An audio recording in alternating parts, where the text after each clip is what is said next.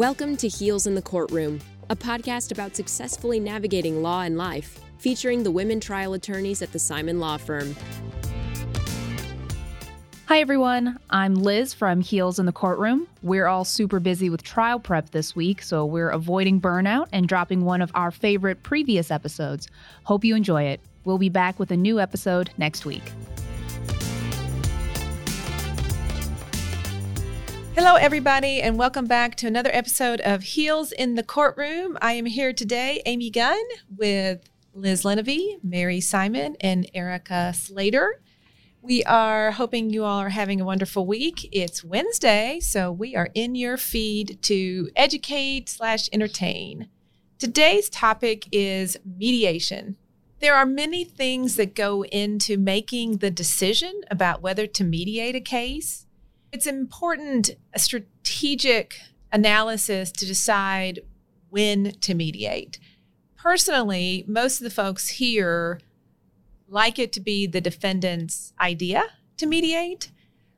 I usually don't like to approach my client to try to resolve the matter unless there's been at least one request, one reaching out to try to mediate the case. And even in those situations, I usually like to have the defense attorney let me know is this something that you're asking for, that your client's asking for? Sometimes it's court ordered.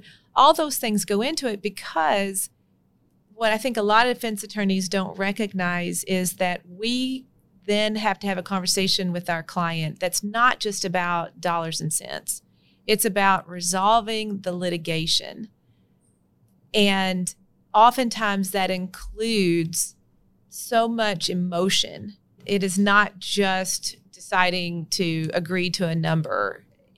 And the idea of also just putting a number on someone's pain and suffering, a number on someone's harms and damages, is also very difficult. So before I reach out and have what oftentimes is a very stressful conversation with my client, I need to know that defendant is serious about paying serious money on the case.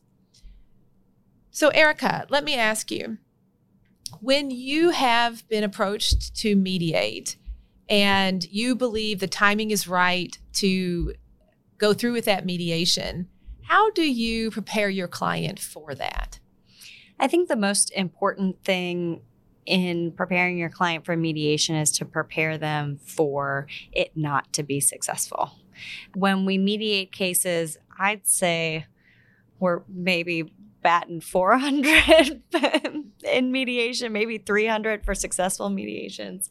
But one thing I start with is I describe to them why it's an opportunity and of course, as you mentioned earlier, Amy, it's important that the defendant has asked for it. Or, of course, if it's court ordered, that's something that, you know, we've always been looking towards.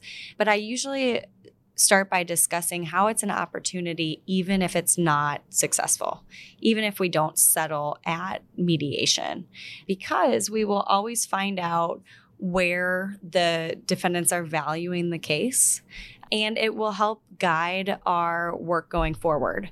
Now, the way we work up cases at our firm is that from day one, we're always working them up for trial. So we don't work up cases to get them in a position where we only want to settle them and we aren't doing the work that we would necessarily do for trial. So it doesn't necessarily change the cadence of our work if a mediation is unsuccessful and we have a better indication that we're definitely going to trial but it does tell us a lot about the parties' positions. And no matter what, I think it's important for the client to know that there's an opportunity to settle your case at mediation, and that only happens if it's their decision. And if it is not successful, then we will never be at a disadvantage, if you will. We will only have more information and be able to make more informed decisions about future negotiations as well. I agree. These days, in the time of COVID, I have had in person mediations, but also Zoom mediations. Mary, if we continue with social distancing and things like that in the foreseeable future. What do you think about Zoom mediations? Do you see them continuing and do you think that they are as effective as an in person mediation? Well, it's interesting that you ask because I have two currently scheduled, but I have not yet participated in a Zoom mediation. And before I head into it, some of my concerns are something about just the pressure or feel of being in person at a mediation with everyone there, carving time out of their day to travel to whatever location the mediation is going to be at. It just seems uh, like there's going to be less of an incentive to settle the case. I have had two Zoom mediations and two in person mediations since May. I've had one in person settle and one Zoom settle. Okay. The in person one that settled was very traditional. It was still really not much changed because you're already in two separate rooms and you are sitting in the same room with your client. And Liz, we were together for that one. We just sat with our masks on across the table from each other, kind of like what we're doing today. And the other parties were in separate rooms anyway, and the mediator just kept his mask on and came in between. I don't know that COVID really is going to put an end to in person mediations. I had a second in person mediation where it was also very easy to socially distance. It just didn't settle. It didn't have anything to do with the the format of the mediation. Two Zoom mediations, Erica and I had one in May, and that was very early in the process. Our mediator, the the format for it was a little awkward. I I thought we would we would have to get on and then call our clients, and then the mediator would pop back on. It just wasn't. It was so early in the process. It wasn't. Uh, the format was not very conducive, I think, to really be, being able to sit and, and sit down together. Now I did learn how to be a switchboard operator. Very important. that was skill. my role Very in important that skill. mediation. Harken back to the 50s. The fourth mediation was actually with the federal court. And this was delightful because it was in Virginia. And I guarantee if it were before COVID, I would have had to have gone to Virginia. And because it's federal court, they just have the resources to have the right format and program or whatever it is to open up different rooms. And they do have, they did have a clerk and something would pop up. I stayed in the same quote unquote room with my clients. So there were two or three screens. Then something would pop up and say, the judge would like to enter your room. And you would say, sure, okay. And then the judge would pop on and then he would pop out and then go to the defendant's quote unquote room. And I thought that was incredibly effective. The case did settle. I don't know that I'm looking at it, you know, with rose colored glasses in the, in the rearview mirror because it settled. I just thought it was really an easy way to get things done. So I, I think there are ways to, to do mediations in person very safely, but also with the right program, you could do it very easily by Zoom as well. I have found as well that my impression of the defense side of virtual mediations may be a little bit more beneficial than the plaintiff side. One of the frustrations that we often have on the plaintiff side is when we go into a mediation, whether it's been represented to us beforehand or not, sometimes we find that all the players are the decision makers or the people who are giving authority during the mediation aren't in the room.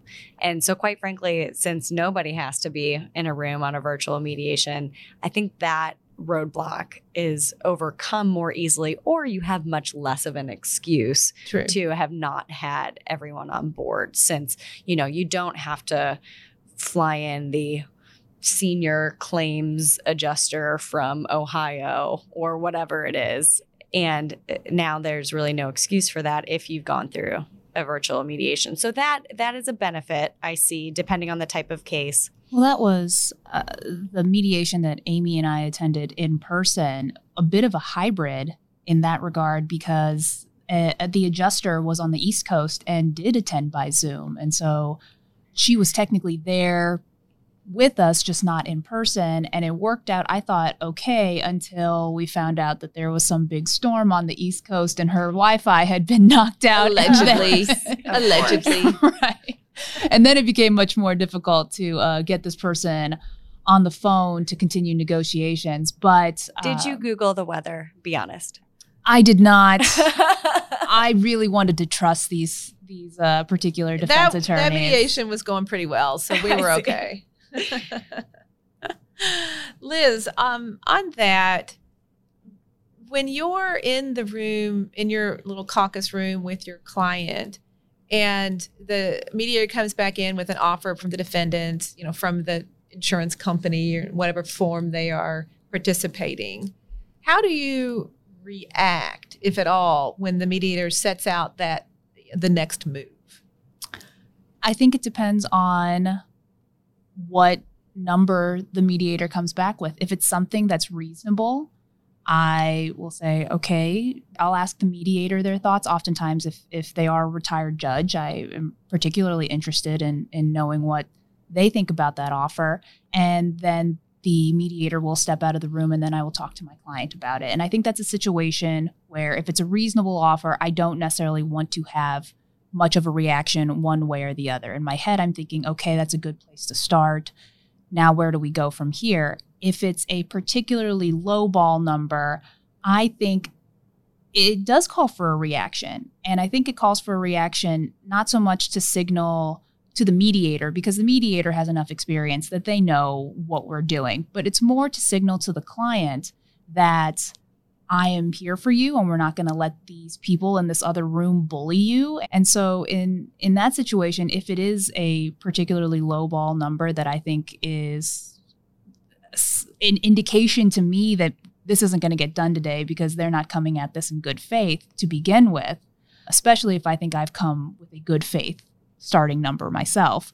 I want the client to know that it's okay if, if today doesn't work out and we're going to stand by you. And I also want to arm them and prepare them for the moment that we may need to just walk out. I preach to my clients to have poker faces and then I do not ever have a poker face. I'm terrible at it. I am so reactionary when the mediator comes in and has a number, particularly if it's bad. And by bad, what we really mean is low or not hasn't really come up much. The stair steps are really small. And it's insulting. It, it's always that first, and I even tell my clients, look, the first offer is going to be insulting. You are going to be insulted. Please know that that's the way it starts. They start low, we start high. The whole idea is to get someplace in the middle. I tell my clients, you know, just try to keep it together. And then, like I said, I always lose it.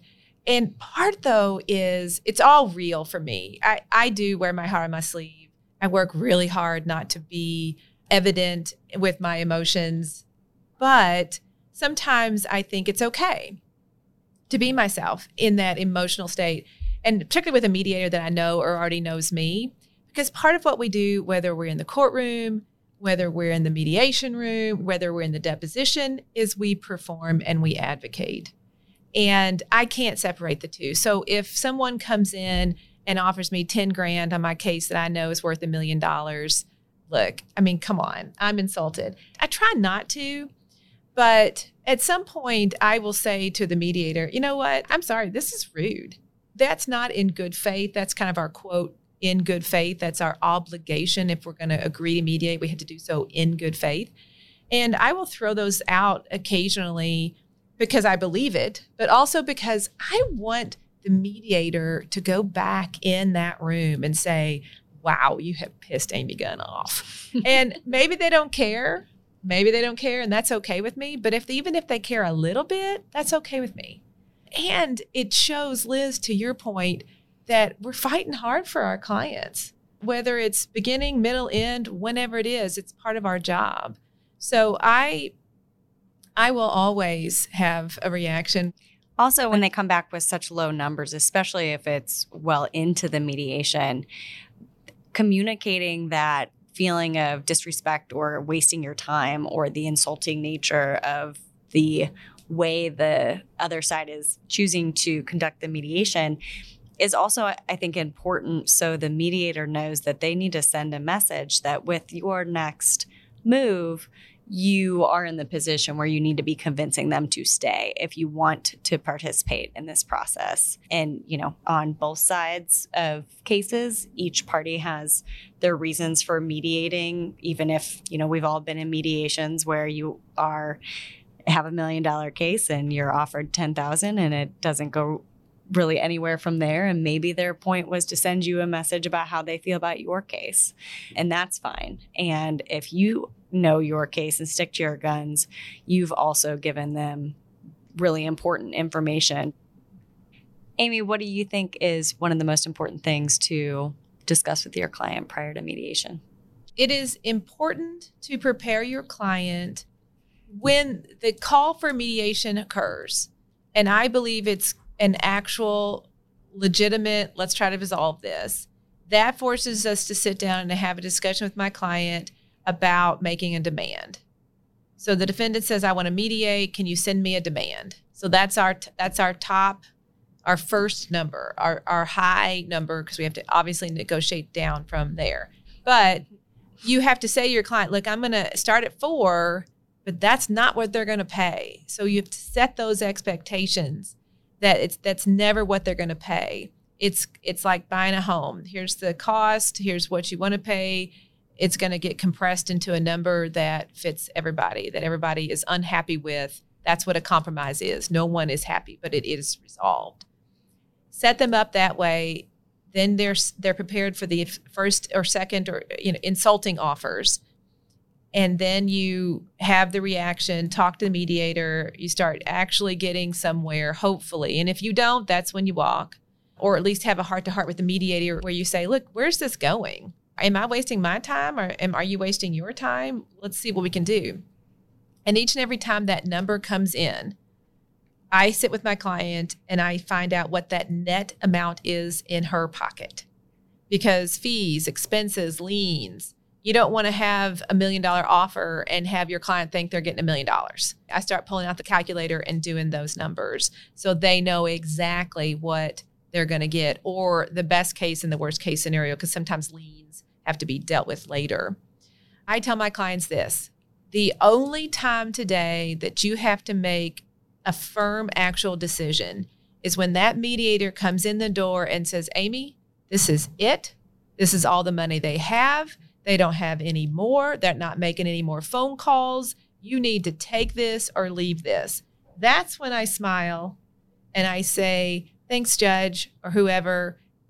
I'll get back to you. I sit down with my client, we run the actual numbers, and that's when I look to my client and I say, okay, we've been doing this for two years. I've told you all along, I'm going to be making a lot of these decisions. This is your decision. You have to make this decision.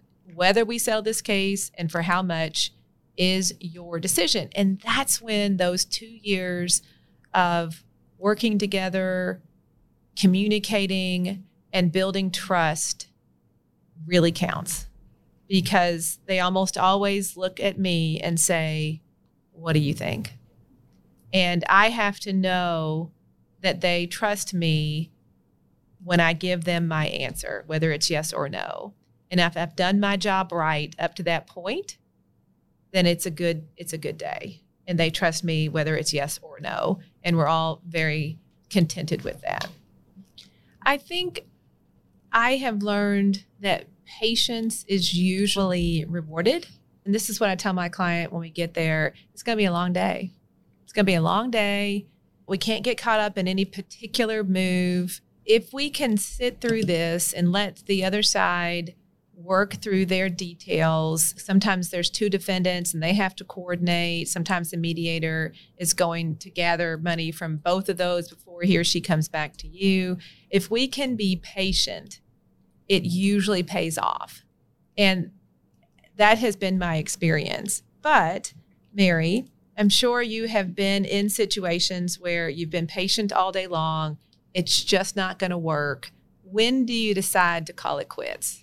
If I'm sitting in a room with my client and you know we've done all the prep work, our client knows what to expect with an initial number. We've gotten over the initial insult. We're sitting there, we're trying to be patient, and the next number that comes back is another insult. What I have done before with other attorneys in this office as well is to say, look, they can put X amount on the table. They have 20 minutes to do it. And if they don't at least put that baseline on the table, we're gone. And at that point, it's it seems like the longest 20 minutes of your life or whatever right. time period. And usually at minute, you know, 19, the number comes back. And and you and you understand, okay, they don't want us to leave. We'll bite a little bit longer. And and you've kind of called their bluff at that point. Right. And it and it just stops you from waiting four hours to get another small increase because you no one's there to do that. And at that point, if you're moving that slowly, you know it's not going to get done. So my experience at uh, mediations is you have already talked to your client so much about what they expect and what you expect to get out of the mediation that if it's been a couple hours and there's little to no movement to get to what you have in mind as the goal for your client, you can say you're going to leave.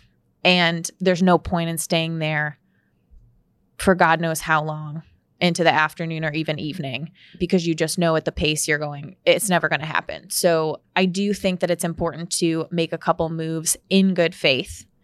And when you feel that you've done that at a pace that you're moving towards your goal, but you're not getting that reciprocated, it is completely fine to tell your client, my recommendation to you is that we just leave.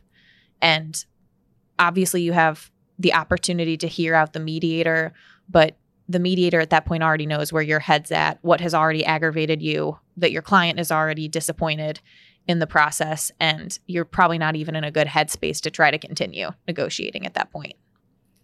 I agree. Then the next question just becomes do you say goodbye or do you just walk out? And I I will always say goodbye. I will force myself to go in there and smile and thank them and appreciate it because it also goes along with you're not bothering me. I don't want to settle this case anyway. I'd rather try it. Liz, if, however, we are successful in getting a case resolved, what is your advice about making sure you get it all tied up on that day? Having watched other attorneys in this office, I'm glad that I've learned the best strategy once a case settles is to get as many terms and conditions set before you walk out that door. And that means the four corners of the settlement release. What exactly are we agreeing to? Because the worst feeling is once you have a number, you think it's over, your client breathes that sigh of relief and then the next day, you get that email from the defense attorney that contains a release with a whole bunch of stuff that you would never, ever have your client agree to. Uh, you don't want to deal with that headache. And so the best thing to do is say, all right, great, we've got the number.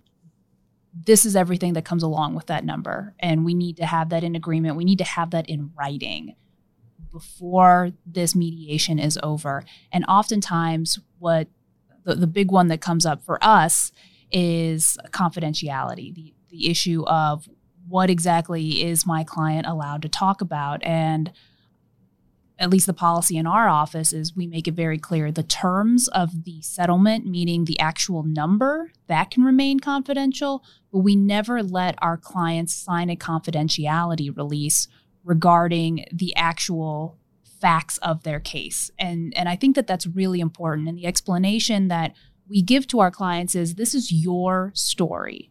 This is your story to tell as you see fit. There is no reason that these defendants should be able to buy off your silence, with the exception of that number. Get that. They don't want that floating around there. But as far as what has actually happened to you and your lived experience, you get to keep that. That is yours. They don't get that signed away. I've found that the best mediators will suggest that anyway. And once you get to a number, I see it as, you know, kind of it, it's a bifurcated mediation. Then you start the second phase where you go back on those terms.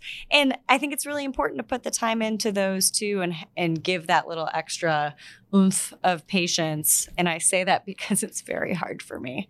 But thankfully I'm more stubborn than I am impatient. So it, it ends up it ends up working out. You won't wear me out. A good thing that it's become our habit habit to put in those terms is planning for when the payment is made. Depending on your case, it may not matter how quickly the payment is made, but it matters that there's a deadline. So if you're okay getting the check in 30 days, at least there's a deadline that everyone, eh, the expectation is managed with not only your client, but the defense attorney knows what they have to do as well.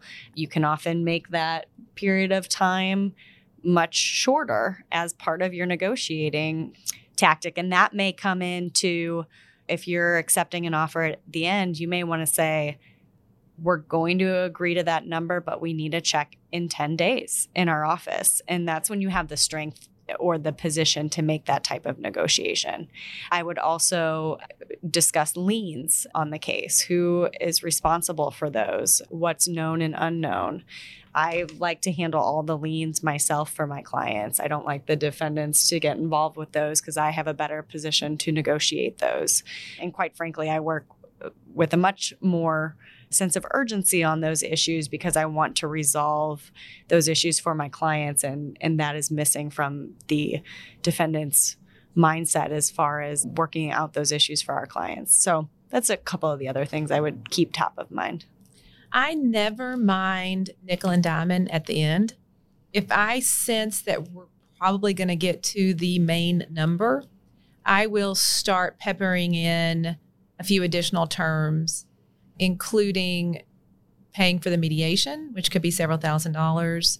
And every penny that the defense pays of my client's expenses is directly going back into my client's pocket because they are responsible for expenses. So I will start asking for them to pay mediation and court costs, which again can be another several thousand dollars. And that usually is accepted because uh, on the whole, it's not that much money, but it is a good way to get a few thousand extra dollars into your client's pockets. On confidentiality, golly, y'all. I mean, I fought that for so many years, so many years. And it starts out complete confidentiality, period. And I'm like, okay, so the public lawsuit that is on file based on our open courts doesn't exist anymore? Are you asking for a gag order? And that has been on file for two years. Right, with pleadings filed and answers filed. And I mean, Facts is that alleged. what you're going to do? Are you going to go to the court and get a seal? You're going to seal it? And they're like, well, no. I'm like, okay, well, then you don't know what you're really asking for. So let's dig into that a little bit. What do you really care about? And 100% of the time, it's that Amy Gunn and Mary Simon and Liz Lenevy and Erica Slater don't get to publicize that they've sued somebody and gotten paid. So I learned a long time ago that I can't put my own interest in marketing my success over my clients. So when it comes down to you're at a number and your client's accepting of it. No way am I going to say, oh, well, the deal's off because I don't get to publish it in Missouri Lawyers Weekly. The client just is not accepting of that, nor should she be. But what we still can talk about is the over broad nature of a confidentiality clause. And I say this to my clients look, if I let you sign this confidentiality clause that says everything's confidential, you can't talk about anything, who are you going to be mad at when they threaten to sue you? That would be me. So I don't need that. And and I don't need you mad at me. So we're going to sit right now and make this as narrow as possible. I will always agree to the amount of the settlement being confidential because my client doesn't want people to know that either. So that's an easy sell. So I start out, my first counter to complete confidentiality is confidentiality is to the amount of the settlement. And then sometimes you end up somewhere in between where we agree not to publicize it the client can talk to their family and financial advisors and we ultimately agree that nothing's going to be sealed and that the notion that the case has quote resolved or settled can be publicized. So I mean, that's just one of those things that still gnaws at me because I just don't think it's good public policy for lawsuit settlements to be swept under the rug. And I have never had, knock on wood, I've never had in 20 plus years any defendant come back on any client complaining of a breach of confidentiality. But technically, it is a term of that contract, it's a term of that release. And I'll tell my clients, your lawsuit against them will be over but if you blow this confidentiality, they will have a new opportunity to sue you separately for that breach of contract. And so that is a really important. I, I implore you not to just sign any old confidentiality. And now my favorite part that I see is not just confidentiality, but what? Non-disparagement. Non-disparagement. Oh, oh yeah, no, non-disparagement. Not only can you not talk about your lawsuit, but you don't get to ever say anything bad about Dr. Jones, even though Dr. Jones, you know, is responsible, in our opinion, for the death of your husband. I mean, I lose my mind over that, and I I consistently say, uh, absolutely not. This last time I checked, we live in the United States of America, and there's a a right to free speech even though I know eh, I know the limits of that. But I can take a pretty strong stand about the non-disparagement nonsense. And I think again, that is a creation of social media. They don't want our clients to go get all the case settled and then go on and review a doctor and say all these awful things or go on social media and say all these awful things, whether they're true or not. So I understand why they ask for it, but that's a tough sell for me. That's a really tough sell. Erica, when you agreed to mediate, it used to be very common to do a PowerPoint, almost a, a mini opening statement with the room, with all the parties at the table. That has seemed to fallen out of favor the last few years. What's your experience with that? I have had the same experience as you on both the defense side and the plaintiff side. I have used like a kind of opening PowerPoint, if you will. And I don't really do that anymore. And there's two reasons. First of all, if I use it ever, and if I were to use it now, it would really be to highlight maybe two or three things. I would never go through a long, drawn out recitation of the facts. I don't think it's an effective tool. However, I do think the meet and greet portion is important. I think it's always good to see everyone who's in the room. I want to look those adjusters in the eyes. I want them to see me. I dress up for mediations. I want them to know who they're dealing yeah. with. I take them as seriously as showing up to court.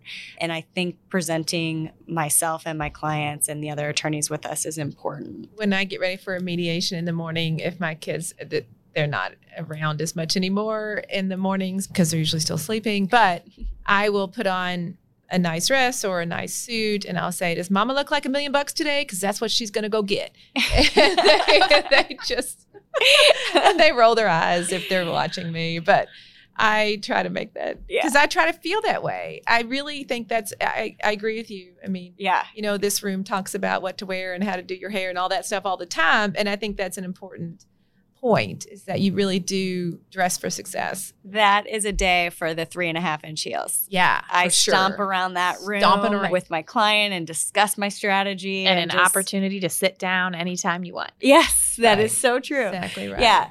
When we know that we are in a different galaxy, than the other side, if we're in a different universe, we may take that opportunity in the mediation to speak directly to the decision makers. Sometimes we don't trust that the our message and what our case is about is getting through the defense attorney filter to their clients.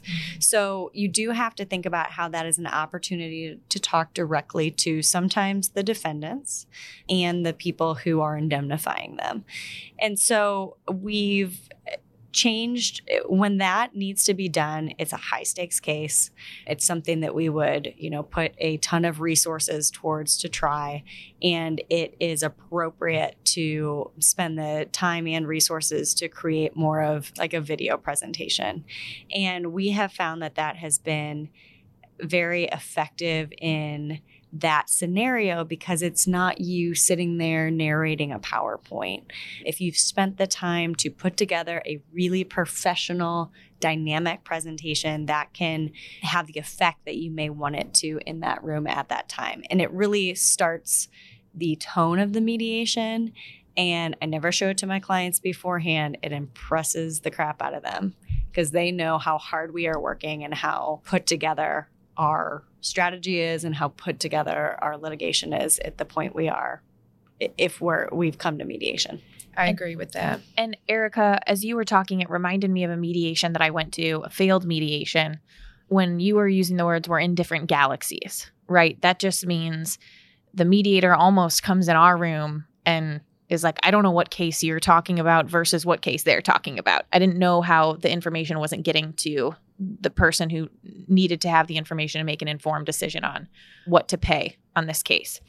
And during the first 30 minutes of the mediation, the mediator came back into the room and just looked at me and said, You know, Mary, they just keep telling me that A, B, and C things are not true.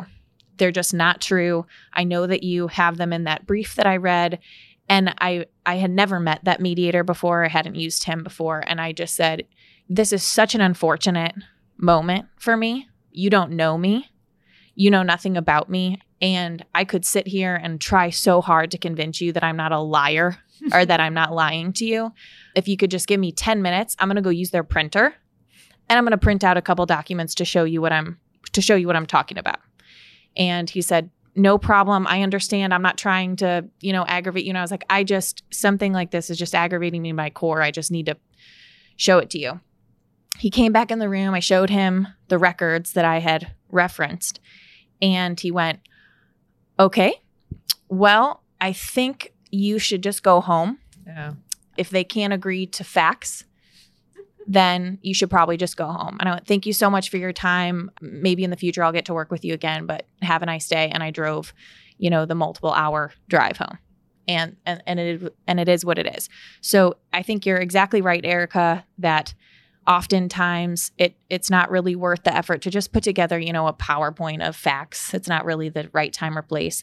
But if you know what your case is worth and and you know that certain pieces of information have just not been relayed to the person who needs to see them then it is worth the time and energy to put that together for your client's benefit and to make it worthwhile. Or to make sure that you i always kind of have a mediation binder with maybe my key documents in my mediation brief and things like that. I always keep that hard evidence that i know might come up whether it's sometimes it's, it's a deposition transcript of the defendant I bring my highlighted copy. And if I hear messages coming out of the other room that, you know, that's not, that fact isn't true. And I say, well, here's the page with the testimony on it. And I've been in multiple mediations where the mediator says, Can I borrow that page real quick? And I said, Here Yeah, here's the here's the highlighted one. Right. you know, and and that I can think of at least one case where th- that exact move got it done because the defendant was trying to deny something. They were immediately faced with it in black and white print. And then they lost their credibility and ended up paying a lot of money. Can I ask a question?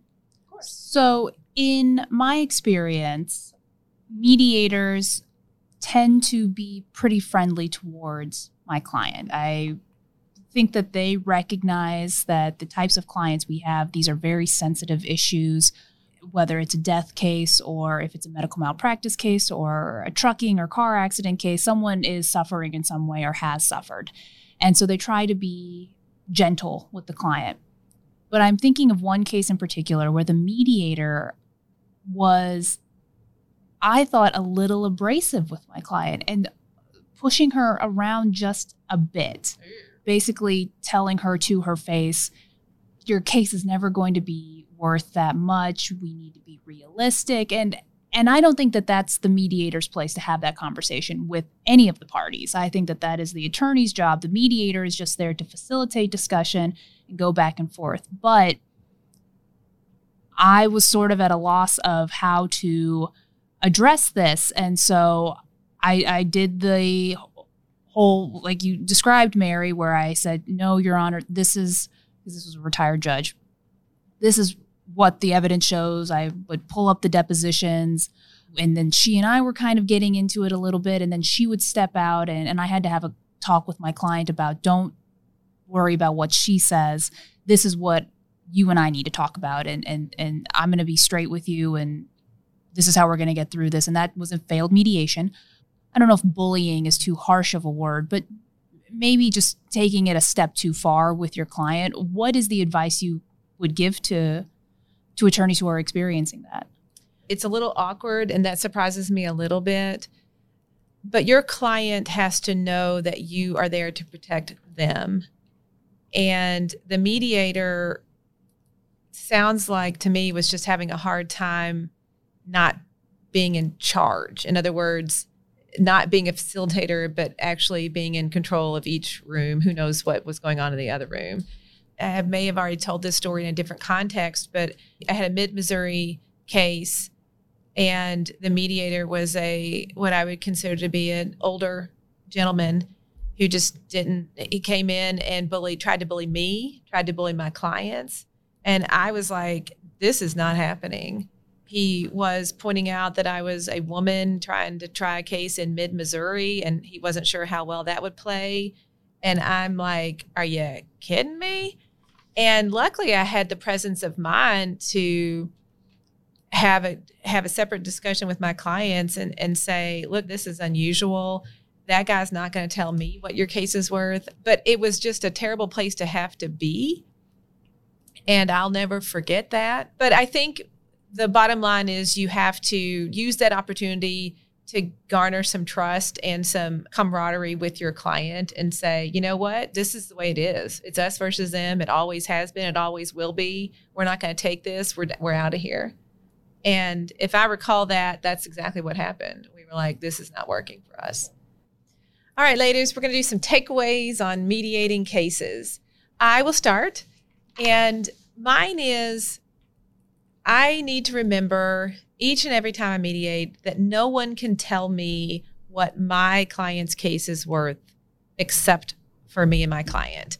No matter how the negotiations are going, no matter what the mediator says, no matter what numbers are coming from the other rooms, when I walk into a mediation, I do and should know what the value of that settlement is and really just stand strong about what what that number is and how I advise my client. Erica. Mine is similar because I think that I always have to tell myself to remain patient. And you can kind of relax if you are confident and in control of where you know you want to end. And then it's either you get there or you don't. And you can settle or you won't. and and if you've prepared your client right, each ending is equally possible. So I would say to remember to be patient, have confidence in your position, stick to it if your client agrees. And then just that added extra time, take the extra time to hammer out the rest of the terms in the settlement agreement. It's easy to be just exhausted and ready to get out of there, but the extra time will pay off. Liz, what's your takeaway? My takeaway is to come prepared.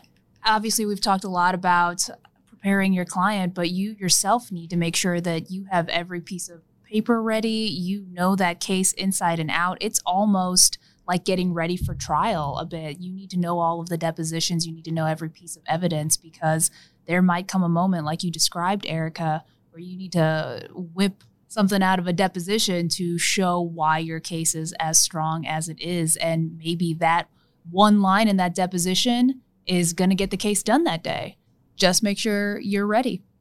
Mary. My biggest takeaway from this is I think it's really important to tell your client that it's not a bad thing to leave mediation. And at the end of the day, you're going to leave the mediation in a better position with more knowledge than you did prior. Thank you, everyone, for joining us today uh, for our discussion on mediating cases.